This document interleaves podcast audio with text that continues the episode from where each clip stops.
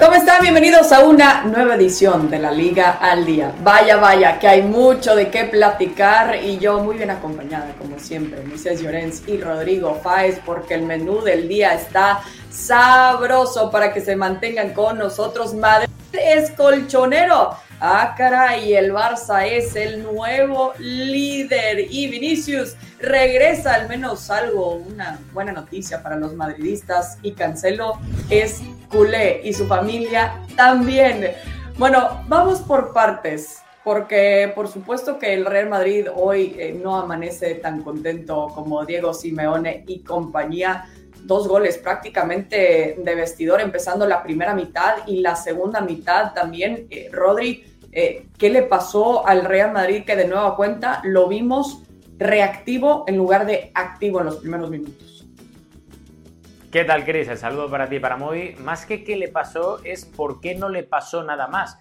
Porque es que eh, ayer se conjugaron absolutamente eh, todos los verbos negativos en torno al Real Madrid, a la figura de su entrenador, al rendimiento de muchos jugadores a nivel individual. Ayer al Real Madrid, hay que decirlo así, no le sale absolutamente nada hizo una chapuza de partido, fue un desastre y es algo que interpretan desde el Real Madrid que es un accidente después de la grandiosa racha que tenían hasta el día de ayer. Pero sí que es cierto que extrañó muchísimo la normalidad desde el banquillo con la suplencia de José Lu que nadie entendió.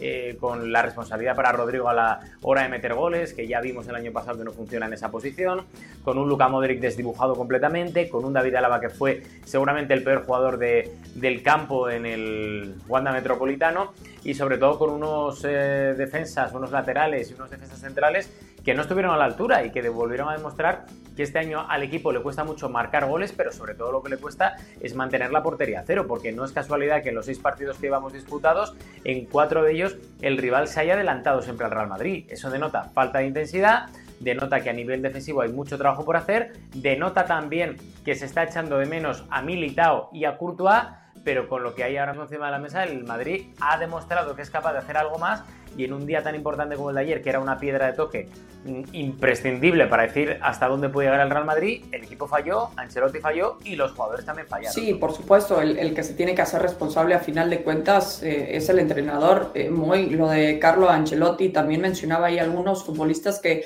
se le complicó, se le complicaron bastante las cosas. Eh, lo de Fran García también bastante difícil. ¿Qué tan preocupante es, es para Ancelotti y compañía ver las carencias defensivas, algo que el Atlético de Madrid también se aprovechó plenamente con ese marcador de 3 por 1.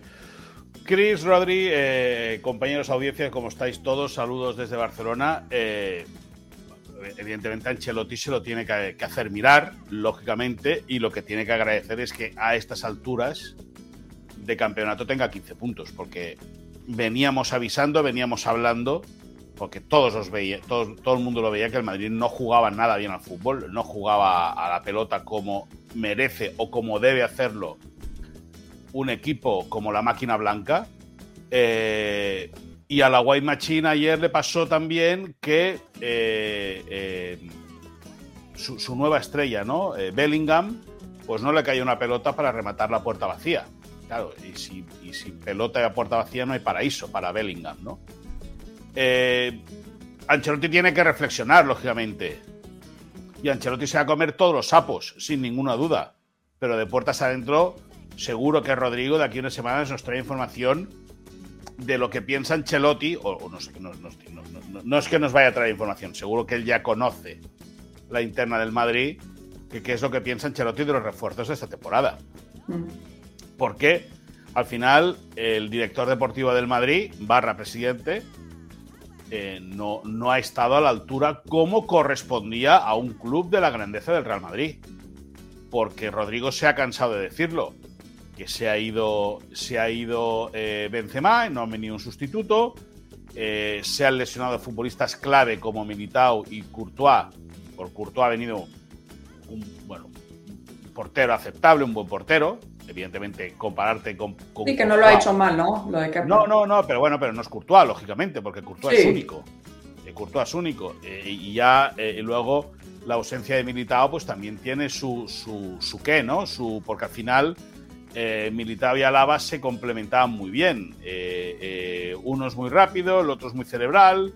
eh, y al final entre los dos hacían una muy buena pareja. Y lógicamente cuando falla uno de los dos, el otro pues echa de menos al uno, ¿no? Sí. Y es curioso porque Rodrigo habla de que sorprende que José Lu no fuese titular en el Civitas Metropolitano la noche del domingo en España, cuando supuestamente José Lu era el suplente de Mariano, o venía a hacer de Mariano. Y Mariano había muchas veces que no entraba ni en la convocatoria. Por lo tanto, eso significa o denota la muy, muy mala planificación del Real Madrid para la temporada.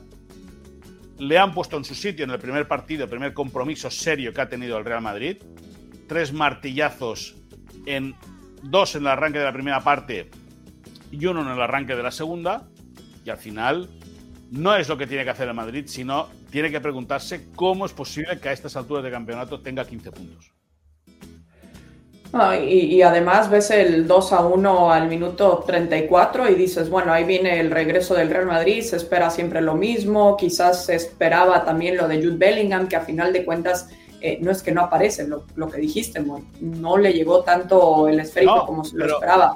Pero, sí. pero además es una cosa que hemos hablado muchas veces aquí contigo, o con Fernando, o con, o con Mauricio y sobre todo con, con Rodrigo, también con Carolina.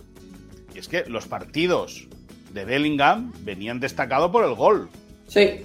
Porque luego futbolísticamente tampoco es un jugador que le esté dando tanto al Madrid, que tiene mucha presencia, que tiene una llegada tremenda a segunda línea. Eso, es indiscutible. Ahora, futbolísticamente, si no hay gol, pues a Bellingham lógicamente se le ven las vergüenzas. Bueno, vemos lo que dijo ahora Carlo Ancelotti después de lo que fue este resultado, quizás la prueba más complicada hasta el momento, y ya dice, yo miro el próximo partido. Hoy no lo hemos hecho bien, pero no por el dibujo que no va a cambiar. Es una derrota que puede ser una oportunidad para hacer mejor las cosas en el futuro. Nosotros estamos tristes y enfadados, pero hasta ahora lo hemos hecho muy bien y seguiremos haciéndolo muy bien. Eh, Rodri, autocrítica o simple y sencillamente tratando de animar a, su vestidor para lo que viene para el Madrid? ¿Cómo interpretas lo de Carlo? No, yo creo que es autocrítica 100% porque Ancelotti ayer no estuvo bien ni en la alineación ni en el planteamiento del partido. Que no va a cambiar según él, ¿no? No, no, es que eh, lo que tiene que hacer es no complicarse la vida y por eso nos extrañó muchísimo cuando ayer estábamos en la cobertura del derby ver la alineación porque Ancelotti no es precisamente amigo de hacer inventos en partidos clave, importante, etcétera. O sea, suele ser muy conservador en ese aspecto y sobre todo práctico. Y si te viene funcionando ese 4-4-2 con Suamení, con Camavinga, con Bellingham, con Valverde, ¿por qué de repente intentas meter a calzador a Tony Cross y a Luca Modri cuando vas a destrozar el centro del campo? Y más cuando estás jugando contra un equipo como es el Atlético de Madrid, que lo estaba haciendo de una forma seguramente más irregular, porque en algunos partidos estuvo bien, en otros estuvo mal, como por ejemplo en Mestalla, pero que tenía mucha bajas en el centro del campo. Ayer Coque no está al 100% y es más, está muy lejos de estar al 100%, pero hizo un buen partido porque, porque no hubo esa intensidad sobre Coque que seguramente mucha gente esperaba. Pablo Barrios está lesionado, que estaba siendo una de las sensaciones del inicio de temporada. Rodrigo de Paul, que es imprescindible para el Cholo Simeone, también estaba lesionado.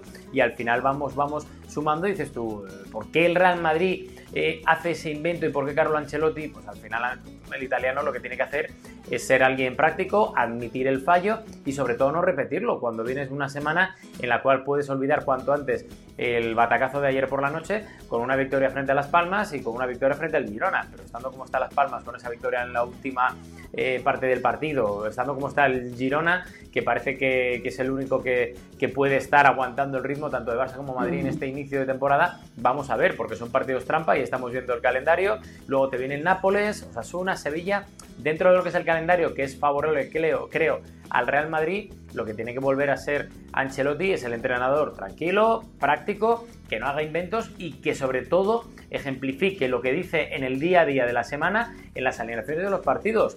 Juega quien está mejor y si no estás bien, no juegas. Y hay jugadores que ayer fueron titulares y que no están bien. Rodri, hay una puntualización y es verdad lo que tú dices, ¿eh? que Ancelotti es de lo que cuando las cosas no funcionan no las tocan y si no funcionan eh, se lo piensa mucho. Pero alguna vez ha tenido ataque de entrenador Ancelotti, ¿eh? recuerdo el 0-4 del, del, Barça de Xavi en el Bernabéu, que puso a Luca Modric de falso 9, ¿te acuerdas de aquel partido?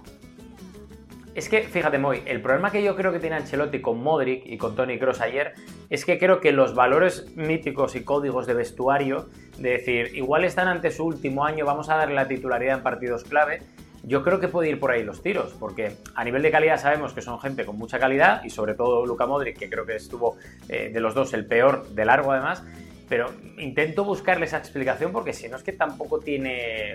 Pues yo, yo y, ya, ya, lo expondremos posteriormente, más adelante, yo tengo otra idea de por qué juegan Modric y por qué juegan Cross, pero luego ya lo hablaremos. sí, porque tenemos que hablar también del Fútbol Club Barcelona, eh, que puso el ejemplo de mejor tarde que nunca. Cuando me preguntan qué significa eso, les voy a poner el resumen de este partido, porque es increíble la, reacción que tuvieron eh, Moy en los últimos minutos, cuando parecía que no se iban a llevar. Eh, deja tú el empate, mucho menos la victoria, pero ¿cómo defines este partido del Fútbol Club Barcelona que al final se veía 2-0 abajo en el marcador y reacciona en los últimos 12, 13 minutos de partido? No, sí, en el minuto 81 perdía 2-0. Eh, y, e igual que decíamos eh, hace unos días que el un partido que, parecía la mejor, uno de los mejores partidos que se recordaban de la etapa de Xavi Hernández, el día del Betis. El, de, el del sábado fue un bochorno de partido. O sea, le quitas los últimos 10 minutos y es para que, para que a la gente que ha comprado la entrada le devuelvan el dinero. Porque era inaceptable. Porque además el base se estaba golpeando la cabeza de nuevo con la misma piedra. No es ni la primera, ni la segunda, ni la tercera. Y lo habíamos hablado aquí el sistema de tres centrales con dos carrileros al Barça se le atraganta siempre. Y mañana en Mallorca, más de lo mismo. Porque luego en sala de prensa está muy bonito decir, no, es que hay que abrir el campo, hay que jugar más rápido, hay que picar al espacio. Sí, sí, eso está muy bonito. Pero luego tienes que hacerlo. Y es verdad que luego en la Flash, con un Xavi contento por, por, por cómo había reaccionado el equipo y porque los tres puntos se quedaban en casa cuando todo el mundo los daba por perdidos, Xavi dice, decía que era mucho mejor, evidentemente, pensar en todo lo que se había hecho mal habiendo ganado el partido, era más gustoso, lógicamente, que pensar en todo lo que se había hecho mal, que era mucho, según el entrenador, habiéndote dejado puntos. Y yo creo que la autocrítica es buena, pero tiene que haber ya una, una resolución. El Barça tiene que encontrar automatismos para superar ese tipo de, de defensas. Y esos automatismos parten de la base de jugar con extremos abiertos porque así lo indica el juego, el ADN del Barça, ¿no? Jugar con extremos abiertos, que ensanchen el campo, que la circulación sea rápida, es decir, todo lo que se promulga luego no se practica. Entonces ahí el Barça es donde, donde tiene problemas. El partido del Celta es un repaso monumental de arriba a abajo, tácticamente, de Rafael Benítez a Xavi Hernández Creus. Y se tiene que decir, se tiene que decir y se tiene que explicar. Porque, porque es verdad que al final el resultado fue favorable al Barça. Pero de esta victoria, de esta victoria, el Barça tiene que sacar conclusiones. Eh, primera, eh, eh, de darse cuenta de que cualquier equipo te puede, te puede complicar la vida. Uno. Dos, que porque juegues dos partidos bien consecutivos y marques 10 goles en dos partidos, no por eso ya eres campeón de liga, ni mucho menos. Y tercera, hay que aplicarse el cuento. Y el equipo peleó, lógicamente que peleó, pero fue un ejercicio que acabó de maravilla después de haber realizado 80 minutos de partido, no para echar a la basura, sino para echarlos a ellos del campo. Sí, por supuesto, y a final de cuentas sabemos, ahí está la reacción, ¿no? Eh, Rodri es como cuando estás en el aeropuerto tomándote un café tranquilo y ya abordaron el avión y solo faltas tú y estás del otro lado del aeropuerto y milagrosamente llegas, pero no es una sensación tampoco que te quieres llevar cada vez que tengas eh, un vuelo. Eh, ¿Qué es lo que tiene que hacer Xavi en este momento para cambiar ese chip? Como dice Moy, venían de dos partidos espectacularmente contundentes, pero acá este partido en cuanto al resultado y la reacción pues nos recuerda un poco a lo que vimos frente al Villarreal, ¿no? Es que esa continuidad, Chris, es lo más complicado que creo que tiene por delante a nivel de retos Xavi Hernández, porque eh, está bien los últimos dos partidos, eh, sobre todo para mí el del Betis es el que más valor le doy, porque al final es el Betis, es un equipo que puede luchar por la Champions o como mínimo por Europa League esta temporada. El Amberes con todo respeto, creo que es un buen equipo también, pero, pero creo que no es la liga del Betis o del propio Barça, ¿no? Y en, y en el partido contra el Betis yo vi a un equipo que con algún espacio, porque obviamente el Betis te deja jugar, estaba muchísimo más cómodo, pero tú tienes que tener un plan A y un plan B. Y ya sé que las comparaciones son odiosas, pero cuando Xavi estaba en el terreno de juego con aquel Barça de Guardiola, eh, yo me comí muchos pies de campo cuando trabajaba aquí en España y veía perfectamente cómo los equipos también se le, se le cerraban atrás, como ahora el Barça pero entonces había un plan B, se sabía, había más intensidad, eh, que seguramente yo creo que, eh, sobre todo a nivel de velocidad de, la pelota arriba línea de tres cuartos, es lo que creo que, que yo más he hecho en falta, por lo menos por parte del Fútbol Club Barcelona, porque puedes tener un ritmo más de tran-tran, más de calma, de sosiego, ¿no? Pero yo el Barça lo que creo es que con gente como Ferran, gente como la gente que tiene segunda línea, eh, la gente de banda como Joao Félix, Rafinha, etcétera, yo creo que puede tener mucha más velocidad a la hora de tocar la pelota y sobre todo mucho más, mucho más opción de, poder llegar con más claridad, de crear más espacios y de tirar abajo esos muros que tiene por delante, porque al final es muy fácil, es muy predecible el Barça, que es el problema que yo le veo y que seguramente en estos dos últimos partidos contra el Betis y contra el Antwerp no, no le vi, o sea, no me pareció un equipo previsible entonces porque era muy completo y al final es buscar esa continuidad y si no te sale de una forma tienes que tener un plan B, que es un poco lo que decíamos ahora mismo de los automatismos por si no te sirven en X partido como el otro día. ¿no? Sí, difícil ser predecible cuando se trata de querer sorprender al rival a final de cuentas. ¿Qué es lo que dijo Xavi Hernández? Aquí vamos a revisarlo también, por supuesto. No hacemos cábalas, Xavi. Vamos partido a partido. Mañana es una visita muy importante y difícil. Primero Mallorca. Si somos líderes es que hacemos bien las cosas. El otro día no estuvimos bien, hay que corregir aspectos, pero vamos por el buen camino y hacemos bien, eh, y hacemos bien las cosas. Es anecdótico ser líder ahora, pero nos gusta.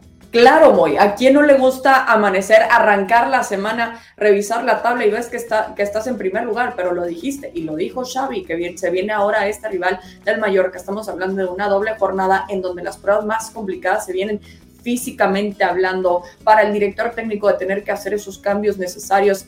¿Qué tan grande será esta prueba? Aunque claro, no vemos al Mallorca aquí en, en los primeros lugares, pero a final de cuentas también un rival complicado. Bueno, pero el Mallorca es un equipo, eh, primero que sabe defender muy bien, porque ese es uno de los grandes sellos que le ha dejado eh, Javier Aguirre, el mexicano, en este tiempo que está dirigiendo al Mallorca, eso por un costado. El Barça ya el año pasado eh, sufrió muchísimo para, para conseguir la victoria. No, no el año pasado, el año pasado ya el anterior. Ya le costó muchísimo ganar en Mallorca, porque es un estadio incómodo, es, un estadio, es un estadio que es, muy abierto, que si, que si da el aire molesta mucho.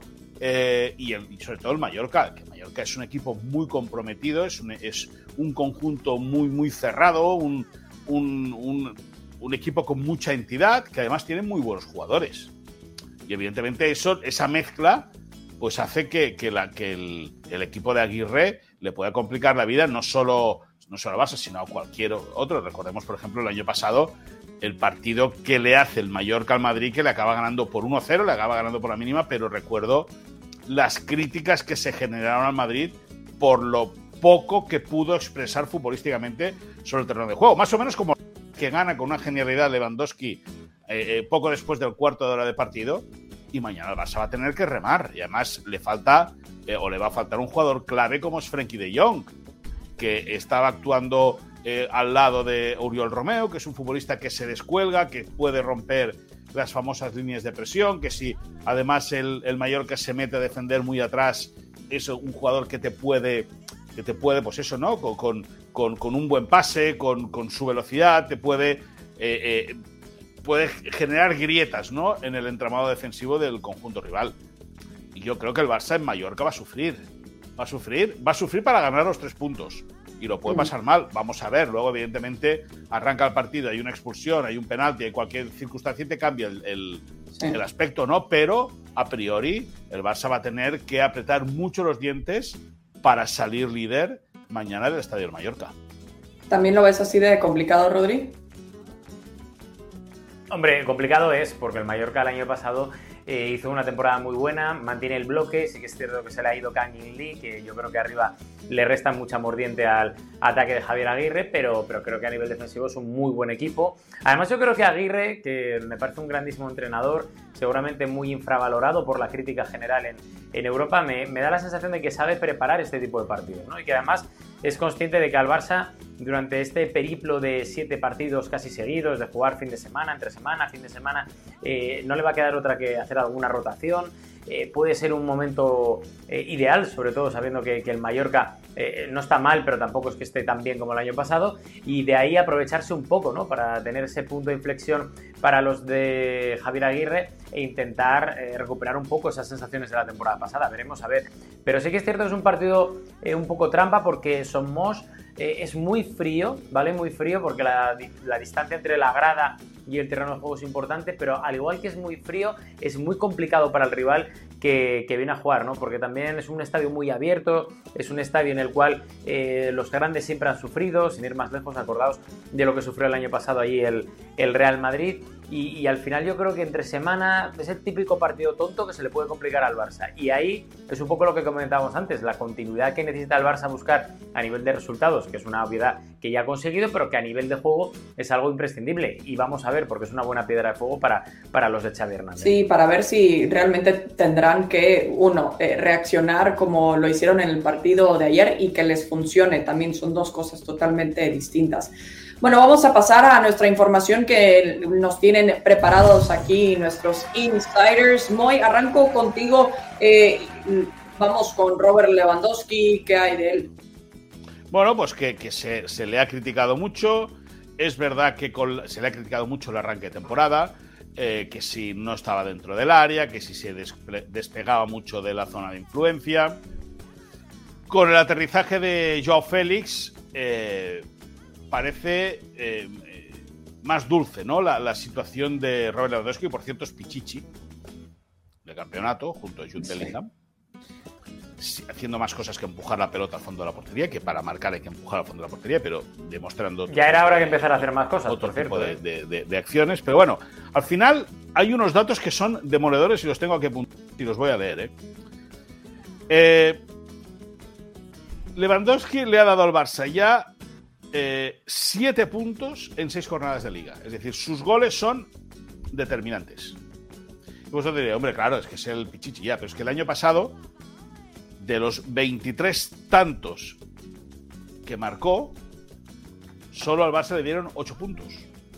Es decir, que al final las estadísticas, uh -huh. si se hace una buena lectura, son, son muy interesantes, ¿no? Es decir, este año en seis jornadas eh, ha marcado cinco goles y le ha dado siete puntos al Barça, es decir, ha marcado goles importantísimos para que el Barça sea puntero en primera división. Y el año pasado, de los 23 que hizo, solo le dieron 8 puntos al equipo.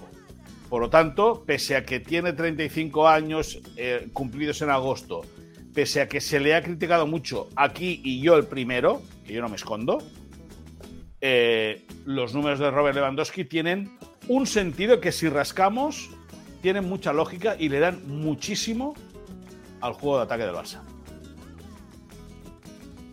Sí, ahí está eh, lo de Lewandowski, que también sabemos eh, el año pasado llegó con todo y marcando y haciendo lo que se le esperaba.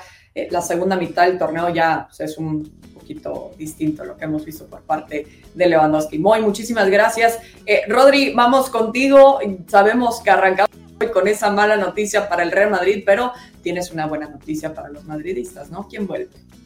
Sí, y es que Vinicius volverá a jugar el próximo fin, el próximo fin de semana, no, el próximo partido entre semana, el miércoles contra la Unión Deportiva Las Palmas. Partido también importante para hacer olvidar lo del derby de este fin de semana para el Real Madrid. Es una oportunidad buena para volver a ver a Vinicius eh, vestido de corto. Veremos a ver si es titular o si aguanta para la segunda parte. Sobre todo después de lo que pasó este fin de semana, que fue muy extraño, ¿no? Eh, el hecho de que eh, Ancelotti fuera preparando el terreno para meter, incluso como se publicó, a Vinicius dentro de la convocatoria para el derby contra el Atlético de Madrid y luego el domingo por la mañana de repente, pum, ay, por una gastroenteritis, comunicado oficial, eh, Vinicius se quedaba fuera de, del partido. Tanto extraño todo esto que, que, ocurrió con Ancelotti, la lista de convocados antes al partido del, del Atlético de Madrid. Pero vamos, ya lo tenemos confirmado que puede volver a jugar sin ningún tipo de problemas, con mucha calma, con mucha tranquilidad y sobre todo dando un poco de, sosiego ¿no? a Ancelotti, que necesita a alguien arriba, que ha perdido muchos efectivos y que después de la lesión de Vinicius ha notado muchísimo la baja, seguramente no en temas de, de, resultadismo, pero sí a nivel de juego, porque no es lo mismo un Real Madrid con Vinicius que sin Vinicius. Por tanto, alegría doble para el Real Madrid y veremos a ver si empieza eh, bien Vinicius, si no hay ningún tipo de recaída por parte del juego. Sí, ojalá no sea así para Vinicius y que al final pueda estar de regreso ahí para los de Carlo Ancelotti y compañía. Rodri, gracias, Moy. Vuelvo contigo. ¿Qué hay de la cara B de Montjuic? Bueno, la cara B de Montjuic es una cara que posiblemente al club no le gusta escuchar y en el Ayuntamiento de Barcelona hay preocupación, lógicamente. Y es que eh, este fin de semana hubo infinidad de denuncias por robos en eh, motocicletas estacionadas por parte de los hinchas que acudieron al Estadio Olímpico para ver el partido contra el contra el Real Cruz de Vigo el pasado sábado. Y ese es un problema, la seguridad que te ofrece subir a la montaña mágica. Es decir, la gente que quiera ir, que vaya a ir, que no pasa absolutamente nada. ¿eh? Es decir, es un paseo muy plácido desde la, desde la Plaza España hasta, el Estadio Olímpico, pero se han generado muchísimas eh, denuncias este fin de semana debido a que, eh, bueno, pues los kinkis aparecieron en los apartamentos de motocicletas y se han hecho de, bueno, se han hecho de oro, han fastidiado muchísima gente. Lógicamente, eso tanto la Liga como los operadores, como la Guardia Urbana de Barcelona, el Ayuntamiento, incluso la Generalitat de Cataluña o el Estado español tienen que poner hilo a la aguja. ¿Por qué? Muy sencillo, porque la gente va a divertirse, la gente paga un dinero por entretenerse y si luego el disgusto que tienes es grande porque te han reventado la moto, pues tampoco hace gracia a nadie. no, para nada. Más por lo que eh, es complicado para el reto que tiene ahora de Montjuic, ¿no? Que siga yendo la afición, escuchando no, y luego, y luego los turistas, muy. Y luego otra cosa, y luego, no, no, a ver, tampoco hay que alarmar, ¿eh? tampoco hay que volverse loco. Yo creo que es más. Bueno, pero lees esto y tampoco dices, ay, no, sí, no, sí. no, lógico, lógico, lógico. Pero bueno, que, que, luego hay mucha gente que trabaja, que va a trabajar, que lleva material, que puede tener problemas, y al final es un, un es un problema importante. Es un problema importante el de la seguridad y que, bueno, que ya te digo, eh, que no, hay, no es denuncia de atraco a la gente que sube, no, no, son cuando están estacionados, como están las motos, las motocicletas están apartados, que están en otro sector, pues ahí hubo infinidad de denuncias a la Guardia Urbana por parte de, de muchos socios del Barça. Bueno, ojalá esto sea un problema que se corrija de una después de estas denuncias que nos platicas. Eh, muy, eh, el que la pasó muy bien, al menos así me lo imagino, Rodri, es el CEO de Apple, que fue al derby. Platícanos más. Sí, Tim Cook, el CEO de Apple, que estuvo disfrutando en el palco, en uno de los palcos del metropolitano. No sabíamos que era futbolero, pero hasta allí se fue, aprovechando una visita que tenía aquí en Madrid para dar unas charlas de, bueno, sobre eh, fotografías digitales en teléfonos celulares, etcétera. Estuvo también con el presidente del Real Madrid, como estamos viendo en pantalla, con Florentino Pérez, un hombre que ayer disfrutó por lo que nos cuentan. Estuvo en el palco, en uno de los palcos en cuyo box estaba también el, hijo de Marcelo, por ejemplo, entre otros. Y la verdad que por lo que nos cuentan desde el Atlético de Madrid, disfrutó muchísimo, estuvo muy cómodo, muy contento. Eh, es futbolero, tampoco es que sea un experto a lo bestia, pero por lo que nos cuentan además, alucinó tremendamente con el canto del himno inicial por parte del Atlético de Madrid, de la hinchada colchonera, le gustó mucho el ambiente, le gustó un poco también la pasión que había y oye, vamos a ver si esto es el principio de que Apple igual puede invertir en algún equipo de la liga, no lo sé. No lo sé, a mí se me ocurren algunos. O sea que si quiere, Tim, ya sabes que aquí, que además sé que estás viendo ESPN porque eres muy fan de los deportes en Estados Unidos, te ponemos un club para que te lo, te lo compres tú. Tim, aguanta que acabando, eh, antes de acabar este segmento de la Liga al Día, te ponemos ahí el Twitter o el ex o como le quieras llamar ya de, de Rodrigo Faiz para que le puedas mandar ahí un mensajito. Así que aguántanos todavía porque se viene la bronca y nos mantenemos en este tema del Real Madrid. Muy Rodri, tienen todavía Modric y Cross para ser referentes en el medio campo del Real Madrid. Rodri, arranco contigo. para mí tienen todavía, pero no lo que tenían antes. Y esto me explico, o sea, son jugadores que obviamente creo que pueden aportar mucho, pueden aportar experiencia, pueden aportar calidad en momentos determinados, pero creo que sobre todo a Luka Modric ya digamos que yo le estoy empezando a ver justo, justo, justo, y hay que empezar a dar paso y, esa generación de, eh, de Camavinga, eh, Valverde y compañía tiene que dar ese pasito hacia adelante porque creo que Modric ya no está para la feria que es el Real Madrid, en el sentido positivo obviamente de la expresión. Cross puede estar un poco mejor, yo no digo que no, pero, pero creo que no es lo mismo que eran hace años. Bueno, al final, al final Cross eh, costó mucho, aparentemente, eh, renovar su contrato. tuvo dudas. El Madrid estuvo, según nos explicabas tú, Rodrigo, mucho tiempo ofreciendo la renovación y él, pese a que es relativamente joven, quiso tomárselo con mucha calma. Eh, son dos futbolistas ya con todo el cariño y todo el amor del mundo, sobre todo Modric, pasado ya de rosca. Es decir, un futbolista que ha sido colosal, eh, uno de los mejores futbolistas de la liga en los últimos años, sin ninguna duda. Eh, uno de los históricos del Real Madrid por lo que ha conquistado con el Club Blanco. Pero ya cuando llegas a los 38 años tienes que pensar en estar con tus hijos, en eh, eh, pensar en si quieres ser entrenador, si quieres ser director deportivo, cómo inviertes el dinero o, dónde te vas de vacaciones, a qué isla te vas a echar a tomar cocos. Eso una. Eh, porque al final es lo que pasa. Andrés Iniesta y David Villa en su momento utilizaron un tópico, un topicazo, pero que, dijeron que ellos se retiraban antes de que el fútbol los retirase a ellos. De la élite, digo. Y al final pues a Modric se le ve, se le ven las costuras. Y, a, Cross también, pero a Cross menos, porque Cross es más joven y, tiene mucha más fuerza. El problema para el Madrid es quién lo reemplaza. Porque Federico Valverde, Chouameni, Camavinga y Bellingham son muy físicos. Y, y, Bellingham es verdad que tiene como mucha aparición desde la segunda línea. Pero ninguno tiene la clase de estos que se van a retirar, ¿eh? o, que se, o, que, o que se está poniendo ya en duda su eh, capacidad para poder dirigir el juego de Barça. Por lo tanto, el Madrid tiene un serio problema. Eh, ha comprado mucho físico con los franceses y con el inglés y con el, y con el uruguayo, pero le falta fútbol de toque. ¿Vas a estar hasta, el, hasta que se acabe el cronómetro? A lo, que tienes que ¿eh? decir tú ya hablo yo, no te preocupes. No, no, pero lo que tengo que decir no, pero como siempre estás ahí, minuto y medio de exposición, cuando esto es una... Al final, yo entiendo, muy que haya cierto temor a, Modric y Kroos, que con 38 años y 33, creo, eh, puedan meterle un poco el agua eh, al Barça en, el Camp Nou, veremos a ver, pero lo que sí es cierto, estando de acuerdo por, eh, un poco en, lo que dices tú, yo lo único que diría es a Luka Modric que empiece a seleccionar los partidos que juega. Y no lo digo por el Real Madrid precisamente, sino lo digo por el tema de la selección de Croacia, que al final siempre está priorizando más o da la sensación de que priorizan más Croacia que otra cosa. Entonces ahí es donde yo veo un poco el, problema con Modric. El problema del Madrid, el problema de Modric, pero... Es que me, interesa mucho. Total, me has cortado para no decir nada, como siempre, pero bueno, perdona. No, no, es que, escucha, es que me quedaban 20 segundos. No sé, es que total, con 20 segundos poco voy a hacer. O sea que, mira, hoy, hoy, hoy, sinceramente, hoy sí que te doy la Hoy, ayer y el otro y el otro y el otro. 37-0. 37-0, venga, va, al siguiente.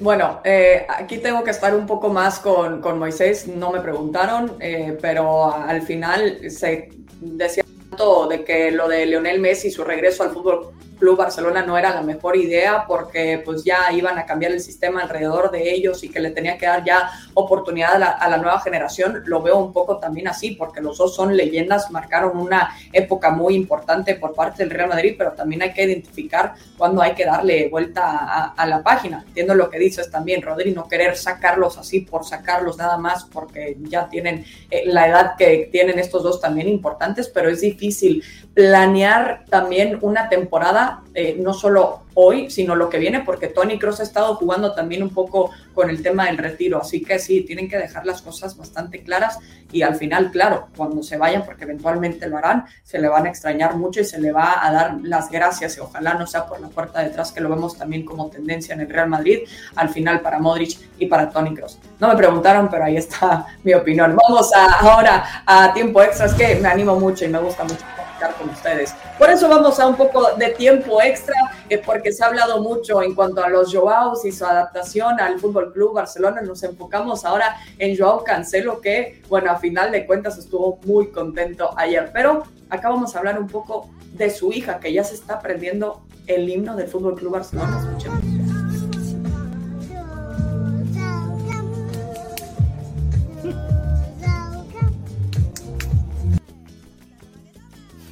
Cántalo, muy.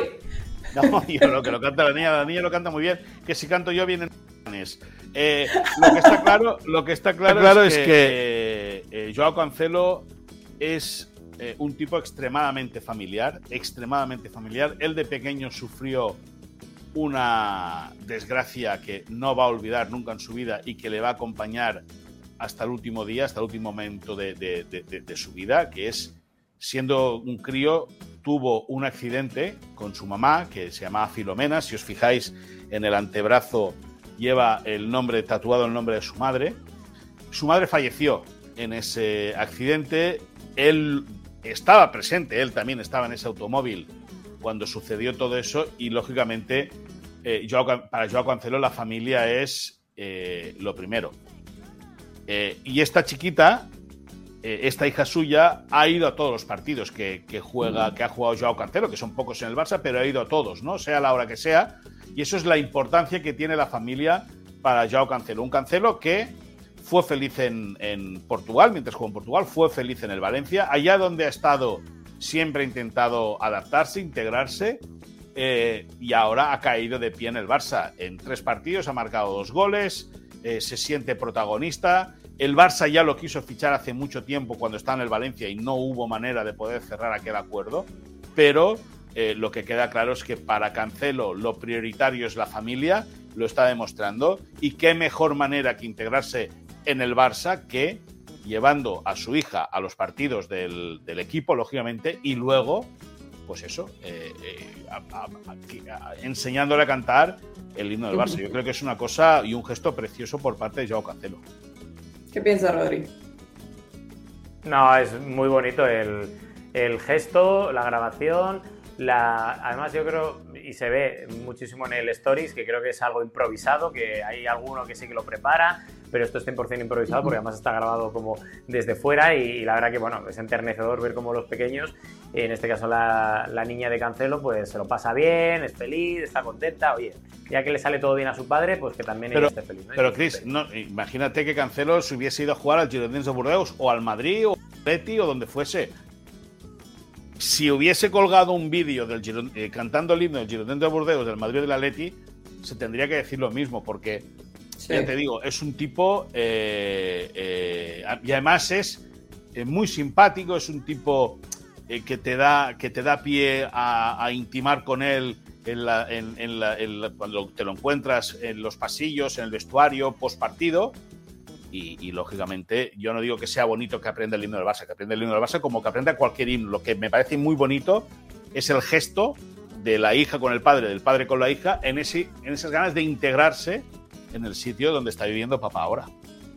Sí, es que yo me la imagino ahora cuando vaya a los partidos y como dices, Moy, no por ser eh, el himno del Fútbol Club Barcelona, que sea cualquier himno, que lo escuche y que recuerde también ahí estando con su padre y que se emocione y también aplauda ahí, como eh, lo vemos, por supuesto, ya está haciendo recuerdos muy bonitos ahí con su familia y por supuesto que le deseamos todo el éxito a Joao Cancelo en el Fútbol Club Barcelona o en donde lo lleve su carrera futbolística y también para su familia después ahí más que nada por lo que nos cuentas, eh, Moy. Moy, Rodri, como qué bien la paso con ustedes, es, eso siempre es una garantía. Ahí está Tim Cook, ahí está donde puede seguir a Rodrigo Fáez y mandarle un mensaje. También usted puede seguir a Moisés Llorens para la mejor y la última información alrededor de la liga. Los partidos, por supuesto, los podrá ver a través de la pantalla de ESPN Deportes, donde está la mejor actividad, como lo vimos este fin de semana. Estamos en semana de doble jornada y lo vamos a disfrutar con todo. Moy Rodri, hasta la próxima. Adiós. Chao.